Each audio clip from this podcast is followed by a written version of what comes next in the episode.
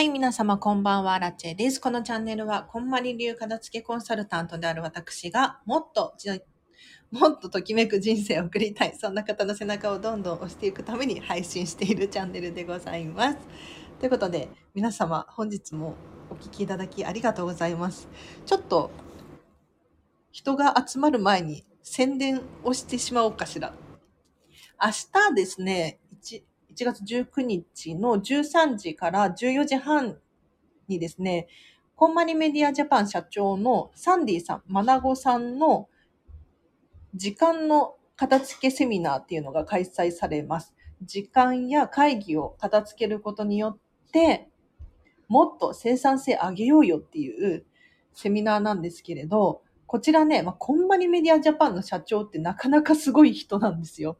で、このセミナーがなんとお一人さんぜんさんびゃくえんで、で、私にちょっと一声かけていただくと半額になるクーポンがあってですね。いや、これ正直破格であのせんろっぴゃくごじゅうえんなんですけれども、本当に受けた方がいいっていう私が心の底から思って宣伝、お知らせをさせていただいているので、もしね、興味ある方いらっしゃったら、ぜひ私のライン 公式アカウントもしくは インスタグラム の方から直接メッセージを送ってください。ということで、あ、ゆるいさんお久しぶりです。ありがとうございます。こんばんは。ちょっと今日もこんまり流片付けコンサルタントのライブ配信やっていきましょうか。ぜひね、お悩みや質問がある方いらっしゃいましたら、コメント欄で教えてください。あ、最近は ライン でライブ告知ない感じですかっていうことなんですけれど、はい、ない感じです。すいません。あの、なんでかっていうと、そう、あの、どういうことかっていうと、今まで以前はですね、私、ライン 公式アカウントで、今日の何時からライブ配信やりますっていうふうに告知をさせていただいてから、ライブ配信、スタンド エフエム やらせていただいてたんですね。ただ、これがね、いや、もう本当に申し訳ないんだけれど、私の、個人的な理由なんだけれど、めんどくさい。めんどくさいの。あの、この ライン でお知らせを流すっていう作業をしてからライブ配信をやるってなると、ライブ配信のハードルがいっこどころかにこさんこくらい上がっちゃうんですよね。そうすると、ライブ配信がどんどん億劫になってきちゃって、楽しくなくなっちゃうんですよ。なので、ちょっと申し訳ないんですけれど、私の片付けチャンネル、ライブ配信突然やることになりました。で、まあね、運よく参加できた方は、こんまり流片付けコンサルタントにね、うん、質問ができるチャンスが巡ってきてるっていうことで、最大に活かしてほしいななんて思いますよ。めんどくさい、正直。あの、皆さんにお伝えしたいのが、お友達だったりとか、もうご家族に対してなんですが、本当に何でも正直に話すっていうことなんですよ。うん。なんか、回りくどい言い方をしちゃったりとか、我慢したりとか、まあ、嘘をつくっていうね、こともあるかもしれないですよね。そうじゃなくって、ちゃんと正直に、こういう理由があってやりたくないですとか、うん、私みたいにね、もうハードルが上がるから、スタンドエフエムライブ配信のハードルが上がるから、事前告知はやりたくないみたいに言うと、うん、結構理解してくれたりとか、もしくは、同じような考え、似たような思考の人が近づいてきてくれるので、すごく心地いい環境を自分で作り出すことができますね。はい。あ、こんばんは、まさみさん。ありがとうございます。今日もお聞きいただき嬉しいです。あ、ゆうさんが飛行機怖いとかって言ってますけれど、どうしたんですかどうしたんですかなんだろう、なんかニュースありました？私、ちょっと家にテレビがないもんで、ニュースの、あの、取得、取得にすごく時間がかかります。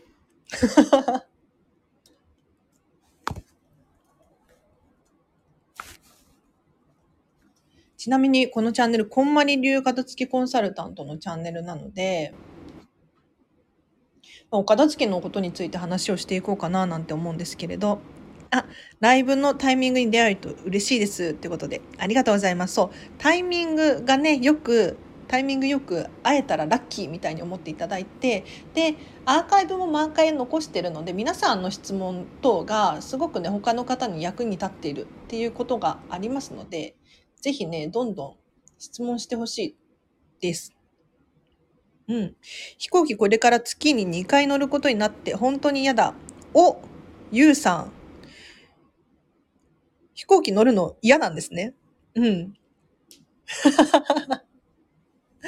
飛行機嫌なのに乗らなければならないんですね。うん。それって本当に乗らなければならないんですか？まあ、乗らなければならないのか。え、ゆうさん的にはこの飛行機怖いから乗るの嫌だっていうことに対して何か対策ができますか？いかがでしょうか？ここ数日ビデオ電話や来客が多く、子供が散らかした部屋を急いで片付けたりしていました。お、テレビ電話や来客が多く、はいはいはい。やっぱり家にお客さんが来ると片付けますよね。わかる。すっごいわかる。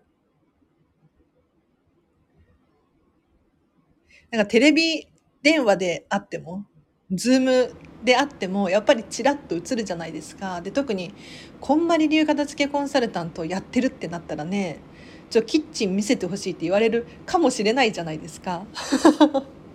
やっぱり片付けるんですよね。うん。彼女と遠距離になるので会いたいから怖くても乗る。遠すぎるから飛行機が一番早いからっていうことで。じゃあもうそれは、どっちを取るかですよ。天秤にかけたら答え出てきますね。うん。会いたいから怖くても乗るっていうことで、うん。そこはもうね、我慢して乗りましょう。あ、ゆうさんファイトですってことで。ファイトですね。はい。うんうん。私、こんまり流片付けコンサルタントなんですよ。だから、その片付けっていうことをね、耳にすると、ちょっと苦しい、嫌って思うかもしれないんですが、あの、どちらかというと、ときめく人生にフォーカスしているんですね。なので、こう選択肢が人生においてたくさんたくさんあると思うんですけれど、その中で、より自分がときめく選択肢ってあると思うんです。うん。だから、例えば飛行機怖いけれど、嫌なんだけれど、彼女とね、遠距離になって、もう会いたい。こっちが優先、ときめくっていうのであれば、それを取りに行くしかないんですよ。うん。で、人生ね、本当にいつ何が起こるかわからないから、今、今の時点で自分が、どういう感情なのかっていうのをすごく大事にしてほしくって、うん、なんか未来への不安だったりとかストレスだったりとかっていうのをあれこれ考えちゃうとキリがないんですよ、うん、で行動できなくなっちゃったりとかするので、あ、ゆうさんありがとうございますということで、頑張ってください。大丈夫ですよ。私もね、飛行機乗るけれど、確かに怖いなって思うけれど、だなんとか大丈夫ですね。大体。うん。あと、ちょ、最近学んだことがあって、何かっていうと、未来に対して人は、あれこれ悩んじゃうんですよ。うん。で、この飛行機乗らなきゃいけない怖いなっていうのも未来のストレスですよね。要するに。だって今起きてないじゃないですか、何も。うん、例えば、今度発表会があるだったりとか、今度仕事の会議があるだったりとか、プレゼンがあるだったりとか、なんだろう、新しい職場がなんとかとか、まあ、いろんなね、不安要素、ストレスっていうのがあると思うんですけれど、正直な話、今起こってないですよね、何も。そう。って考えると、ちょっとその悩み一回手放してしまって、うん、今もっと悩むべきことがあるんじゃなかろうかと。今日のお昼ご飯どうしようかな、みたいな。物も不安も手放したい。あ、いいですね。ゆるりさん、手放しましょう。手放せますよ、ちなみに。手放せますよ。うん。あ、こんばんは。今夜は心のコーチングですね。っていうことで。あ、心もね、お片付け、整理整頓ができますので。なんかちょっと私も分かってきましたね。はい。今、私、アラチェで言うと、こんまりメソッドビジネススクールっていう講座を受講していて、えっと、これは物理的なもののお片付けではなくって、どちらかというと目に見えないもののお片付けになってくるんですが、まあ、時間の片付けだったりとか、あとは心のお片付け、人間関係のお片付けだったりとかっていうのができるようになるんですね。で、その中で、心のお片付けなんていうのもあったりするんです。いや、びっくりですよね。いや、私もびっくりだし、習ってみて、あ、そういうことなんだっていうのを分かったし、で、今人に伝えるっていう段階に入ってるんですよ。で、人に伝えることほど自分が学ぶことってないので、すごくね、私このチャンネルもスタンドエフエムも皆さんのためにやってるのかなと思いきや、実はね、あの、自分のためにやってますから。人に喋ることによって自分の知識に定着させるっていうメリットがあります。人間関係を整理するの本当に大事ってことで、ゆうさんから。いや、もう本当に、まあ、よく分かっていらっしゃるというか、私なんかがね、上から目線で言うことでもないと思うんですが、うん、本当にその通りですよね。人間関係の整理できてます？いや、私も、あの、その ひゃくパーセント 完璧にできてるっていうわけではないんですが、やっぱりね、人の悩みのほとんどが人間関係なんじゃないかなって思いますね。うん。なんかここだけの話、最近職場の人がね、飲食店で働きつつこんまりやってるんですけれど、飲食店の職場の人がね、なんか、喧嘩しちゃったんだよねとか言ってそう、なんかスタッフ同士で喧嘩って言ってもなんかお互い溜まってるものがあったらしくてそうそう、で今日仲直りしてましたけどよかったとか言って仲直りしてましたけどいや本当に人間関係の整理整頓大事ですよ。あの、我慢すればいいかって思うかもしれないけれど、我慢っていうのは限度があるので、常日頃からどうやってお互いお互いというか、まあ、家族なのか友達なのか恋人なのかわからないですけれど、常日頃からどういうふうにお互いどういうコミュニケーションだったりが心地よいのか、それこそときめきですよね。はちじゅってんなのかひゃくにじゅってんなのかっていう居心地の良さを考えるの大事ですね。チェイさん、プチ断食生活はどれくらい継続中ですか？数年単位ですか？お、ご質問ありがとうございます。そう、なんかね、オールジャンル質問答えますっていうことなので、もういろんな質問が飛び交っております。えっと、私はですね、かなり健康オタクで、もともとアレルギー体質だったんですよ。で、本当に体調が悪くってひどかったので、そこでまあいろいろ試した結果、今の食生活に結構近づいてきているんですけれど、まあ、今はね、うん、ゴリゴリにやってた時もあるんですけど、だいぶ緩くなっちゃいましたが、プチ断食はもう本当に相変わらず毎日やっていて、数年単位です。はい。急にはできないですね。あの、やっぱりプチ断食って、まあ、女性の場合はじゅうにじかんくらい、男性の場合はじゅうよんからじゅうろくじかんくらいやるといいよなんて言われているんですけれど、まあ、胃腸を休ませてあげることによって他の体の器官にエネルギーが使えるんですよ。消化吸収っていうのはすごくエネルギーが使われるので、パワーが必要なので、その分やっぱりご飯を食べなければ他のね、内臓系だったりとか、まあ、皮膚だったりとかを回復することに力を注ぐことができるので、すごくいろんな、他にもいろいろメリットはあるんですけれど、プチ断食ね、私は本当に難しくって辛くって、最初は本当にもうね中、中毒みたいな、もう食べたい食べたいみたいになってましたね。最初のにしゅうかんくらいかな、言っても。うん、でもね、人って慣れるんですよ。私は朝昼晩食べてましたし、まあ朝はパパッと食べちゃうことが多かったんですけれども、最近は朝は何にも食べずに、お昼はだいたいさんじくらいに食べるみたいな生活をしていて、うん。どれくらいだろう、かれこれさん、よねんくらいになるんじゃないかなって思いますね。プチ断食。もちろん、あの、例外的に朝ごはん食べるとか、もういっぱい食べるとか、いう日もありますよ。でも基本的には、プチ断食じゅうにじかんくらいって決めてやってますね。はい。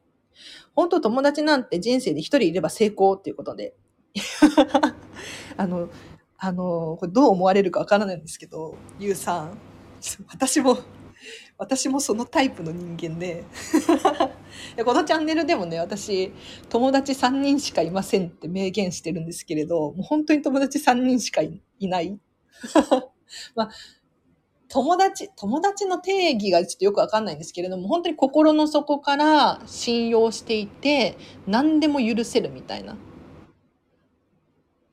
人は、もう、でも言っても家族くらいしかいないかもしれないですね。そこまで言うと。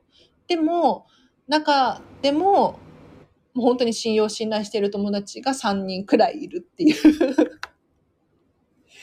めっちゃわかる。一人いたら本当に、成功ですよね。で、その一人ともういい関係をどんどん築いていくっていうことですよね。うん。私一人だけいるので成功ですかね。この前アラチェさんのこと紹介したので、今ライブ聞いているかも。あ、リオンさんなんとお友達にご紹介いただきありがとうございます。嬉しいです、はい、どんどん広めてくださいようこそあのアラチェ教へ、はい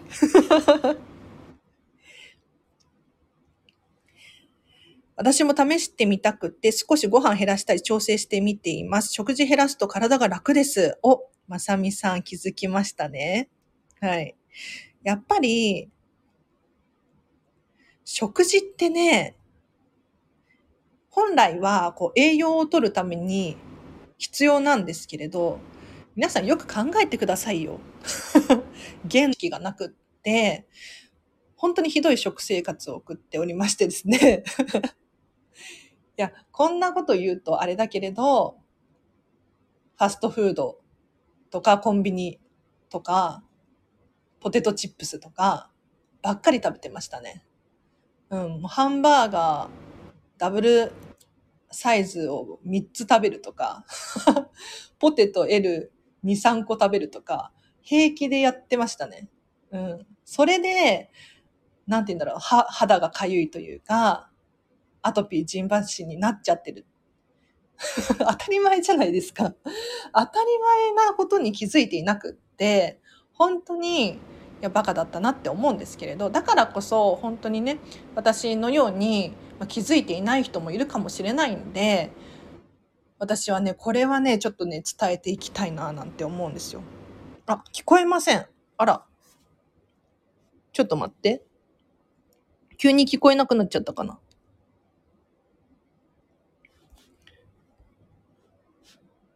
これでどうですか？これでどうですか？聞こえたら誰かいいねしてください。聞こえないようで、あ、OK ですね。あ、よかった。はい、失礼しました。なんだろう。Bluetooth イヤホンが反応しちゃったかもしれないです。何の話してましたっけ？ディズニーの話でしたっけ？全然違いますね。ちなみにさっきまで私、こんまり流片付けコンサル仲間とお話ししてたんですよ。うん。あ、食事の話でしたね。はい。ありがとうございます。なんか、こんまり流片付けコンサル仲間同士、すごく仲が良くって、話がね、本当に合うんです。なんて言ったらいいんだろう。もう、基礎知識があるじゃないですか。こんまりっていう、ときめく人生っていうベースが出来上がってるんですよ、私たちは。なので、話がそのベースの上から始まるのですごくスムーズだし、通じ合えるんですよね。でも普通の、普通の人って言ったらね、表現が失礼かな、なんかちょっとあれかもしれないんですけれど、ときめくなんとかって言っても伝わんないんですよ、基本的に。うん。だからね、本当にここで出会えた仲間たちだったりとか、このスタンドエフエムのね、私に共感してくれて話聞いてくださる人たちも、すっごいね、あの、運命というか、ご縁を感じておりますよ。はい。ご縁ってね、私も信じてなかったんですけれど、いや、なんか分かってきて、これ科学的な根拠あるなっていう。皆さん思いません？なんかちゃんと自分らしさを表現して、えっと、自分の好みを明確にしていった上で、その状態の自分を好んでくれる、理解してくれる人って本当にごくわずかで、でも親しくなれるんですよね。それこそご縁だななんて思いますね。だから私のこのチャンネルはね、あのフォロワーさんそんなに多くないです。よんひゃく、多くないって言ったら失礼ですね。ありがとうございます。よんひゃくにんちょっとなんですけれど、うん。でもこうしてね、毎日のように聞いてくださる方がいらっしゃるし、突然ライブ配信をしてもすぐに駆けつけてくれるような人がいて嬉しい限りです。はい。ご縁に科学的根拠。いや、本当にそうです。本当にそう。なんて言ったらいいのかな。ちょっとドキッてする人いるかもしれないけれど、八方美人的にっていうのかな。自分を押し殺して、周りに合わせたりとかっていうふうにしていれば、やっぱりそれなりの人が周りに集まってきてしまうんですよ。うん。でもそうじゃなくって、これが好き。例えばアラチの場合はディズニーシーが好きみたいに言えば、同じディズニー好きの人がもう無条件で集まってくるんですよね。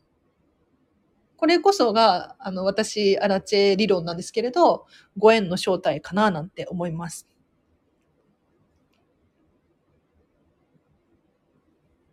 アラチェさん、相談です。お、ゆるりさん、ありがとうございます。結構長いので読み上げますね。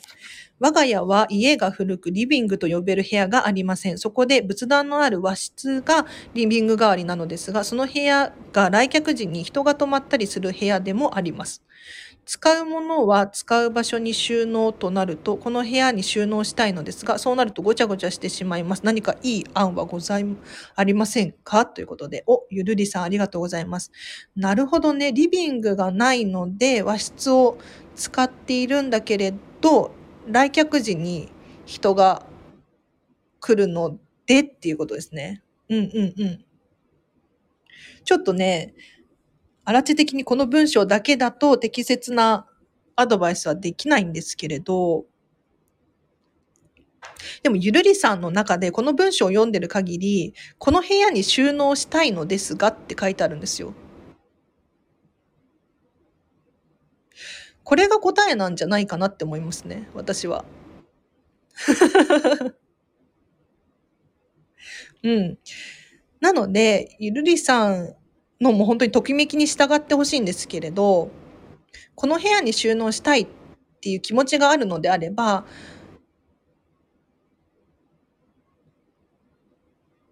収納場所をそこにするっていう前提をまず決めてしまって、で、その上で、じゃあごちゃつかない方法ないかなっていうのを考えるといいかもしれないですね。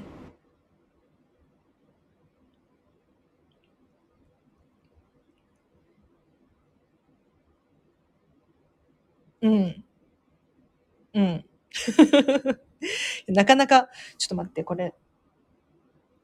その部屋が来客時に人が泊まっ、うんうんうん。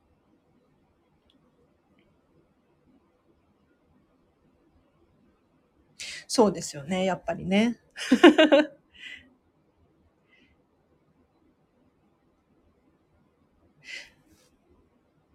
そうね。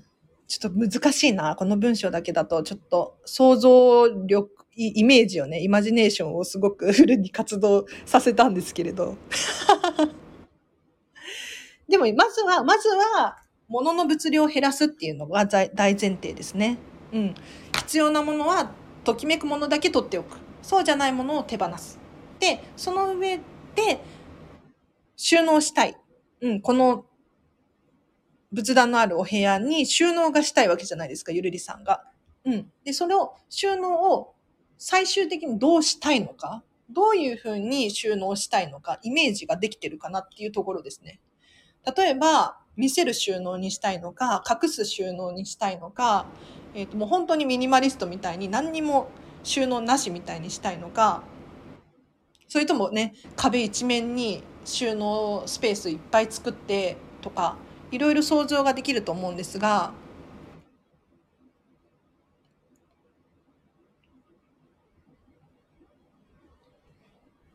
まずゆるりさんがどうしたいのかです。大事なのは。ご質問ありがとうございます。ちょっと何にも解決になってないかもしれない。ゆるりさん、わかります。昔の家は収納すごく少ないですよねっていうことなんですけれど、確かにもう押し入れだけとかね。で、押し入れってね、使い勝手がっていう。で、押し入れの上にさらになんかあったりとかしますよね。届かないじゃんみたいな。収納も仏壇と布団が押し込まれた半畳の押し入れがあるだけなのです。ああ、半畳の押し入れか。物量は減らしてきたのですが、イメージは湧きません。あ、ゆるりさん、じゃあ、イメージを膨らませるところから始めましょう。あの、イメージがないと、本当にダメなんですよ。ダメ。ダメって、ダメってこともないかもしれないんですけど、まずは、ゆるりさんの、目的、目標、ゴールみたいなのをちゃんと決めておかないと、結局そこにたどり着くまでの道っていうのも見えてこないんですよね。うん。なので、もうインスタグラムで画像を検索するとか、雑誌、本屋さんで立ち読みするだったりとか、ちょっと近所の友達の家を参考にしてみるとか、わからないんだけれど、本当にこういうイメージっていうのをぴったりしっくりくるようなものを見つけていただいて、で、それができるかできないかっていう話ではなくって、自分はこうなりたいんだなっていう理解をしておく。そうしておくと、例えば収納を買うときに色、色をね、簡単に決められたりとか、あとは物を手放すときに、これは理想と違うから手放すんだっていう、しっかりとした理由につながるんですよね。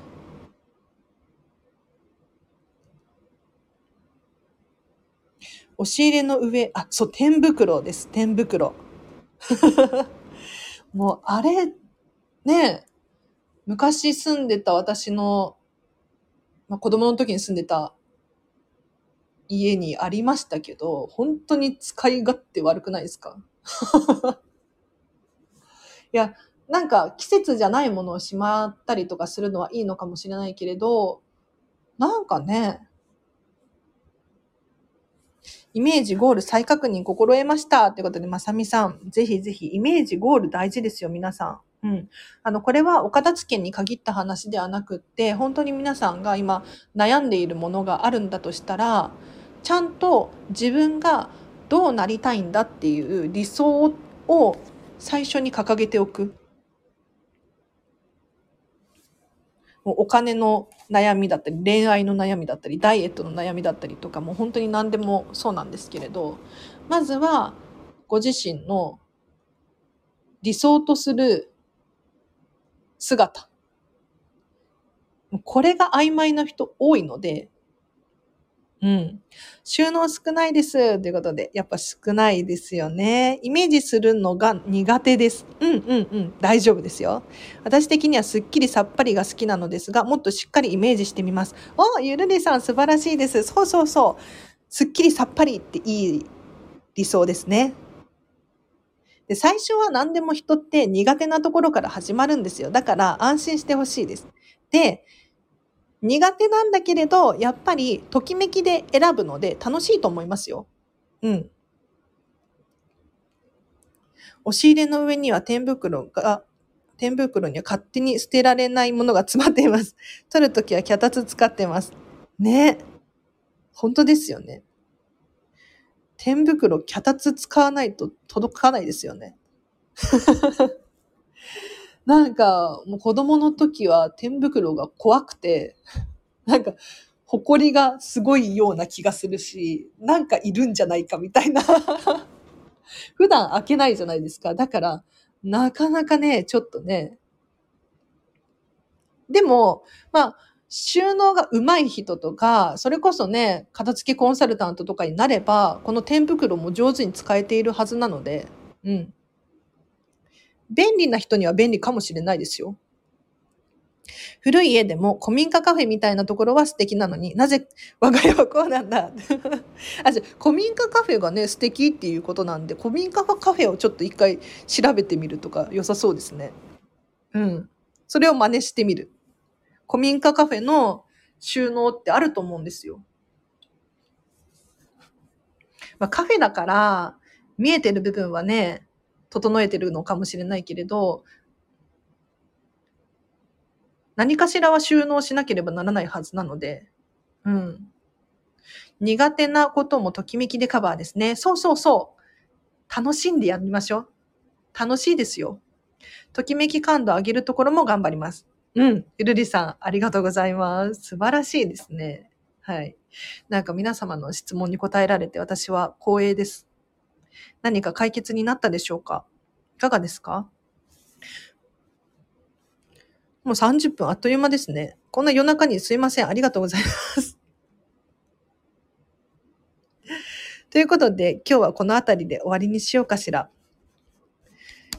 ちょっと最近ライブ配信ばっかりというか、ちゃんと定期的に更新がこのチャンネルできていなくって、私も大反省なんですけれど、あ、いっこお知らせとしては、明日の朝くじ、朝くじですよ。皆様、ちょっと夜更かしさせちゃってますけれど、朝くじにですね、私のこんまり流片付けコンサル仲間のあさこさんと、このスタンド エフエム でライブ、コラボライブすることになりましたので、もしね、もしお時間合うよという方いらっしゃいましたら、どしどしコメントをお待ちしてますので、えっと、あさちゃんの、あさこさんの方のチャンネルでライブ配信しますので、ぜひ遊びに来てください。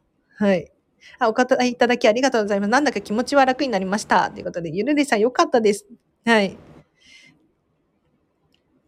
あの、みな、みんなね、本当に苦手なところから始まるので、全然、片付けできないわとか、悩みがあるわっていうふうに思うかもしれないけれど、安心してほしいなと思います。で、その苦手なことに手をつけなければならないって思うかもしれないんだけれど、苦手なことの中でも楽しいって思える瞬間があったりとかするので、ぜひね、やってほしいですね。うん。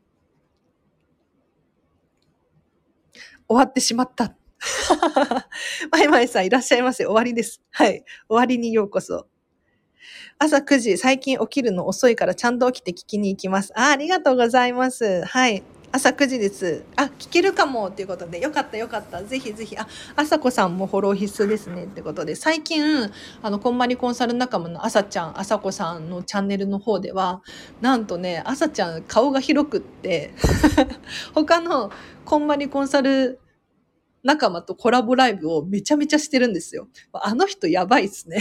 あの人やばい。本当に。友達が多くって。私は友達さんにんしかいないんだけれど、あさちゃんは友達が多くって。すごく楽しそうにお話しされているので、もし、あの、お片付けでね、悩んでるだったりとか、お片付けがなかなか始められないとかっていう方いらっしゃったら、あさちゃんの方のチャンネルに行っていただくとですね、あの、こんまりコンサルタントがどういう理由で片付けをしているのかなんていう話はね、聞けますので、ぜひ。苦手意識を持つのってあんまり良くないですよね。ポジティブに行きます。お、ゆるりさん、ポジティブになりましたね、急に。ありがとうございます。あさこさんと明日どんなお話ししますか？あのね、事前、事前、なんとかなし。リハーサルなしの、あの、話し合いなしの、急に、やろう、やる、イエーイみたいなノリで、明日やることになりました。なので、何の話かなちょっとわからないんだけれど、まあ、最近の、最近のこんまりについて、こんまり流片付きコンサルタントの話ですね。私たちの近況の話だと思いますよ。皆さんから質問があれば、それも答えるかもしれないです。はい。あ、ぶっつけ本番ですね。イエイ。そうなんですよ。そうなんですよ。ということで、ちょっとこれ、キリがないんで、明日はくじに皆さんに聞きに来てもらわないといけないんで、今日はこのあたりで終わりにしますね。はい。では皆様、本日もお聞きいただきありがとうございました。では明日の、あ、今日の夜も、明日の朝も、ときめく一日を過ごしてください。あらちぇでした。バイバーイ。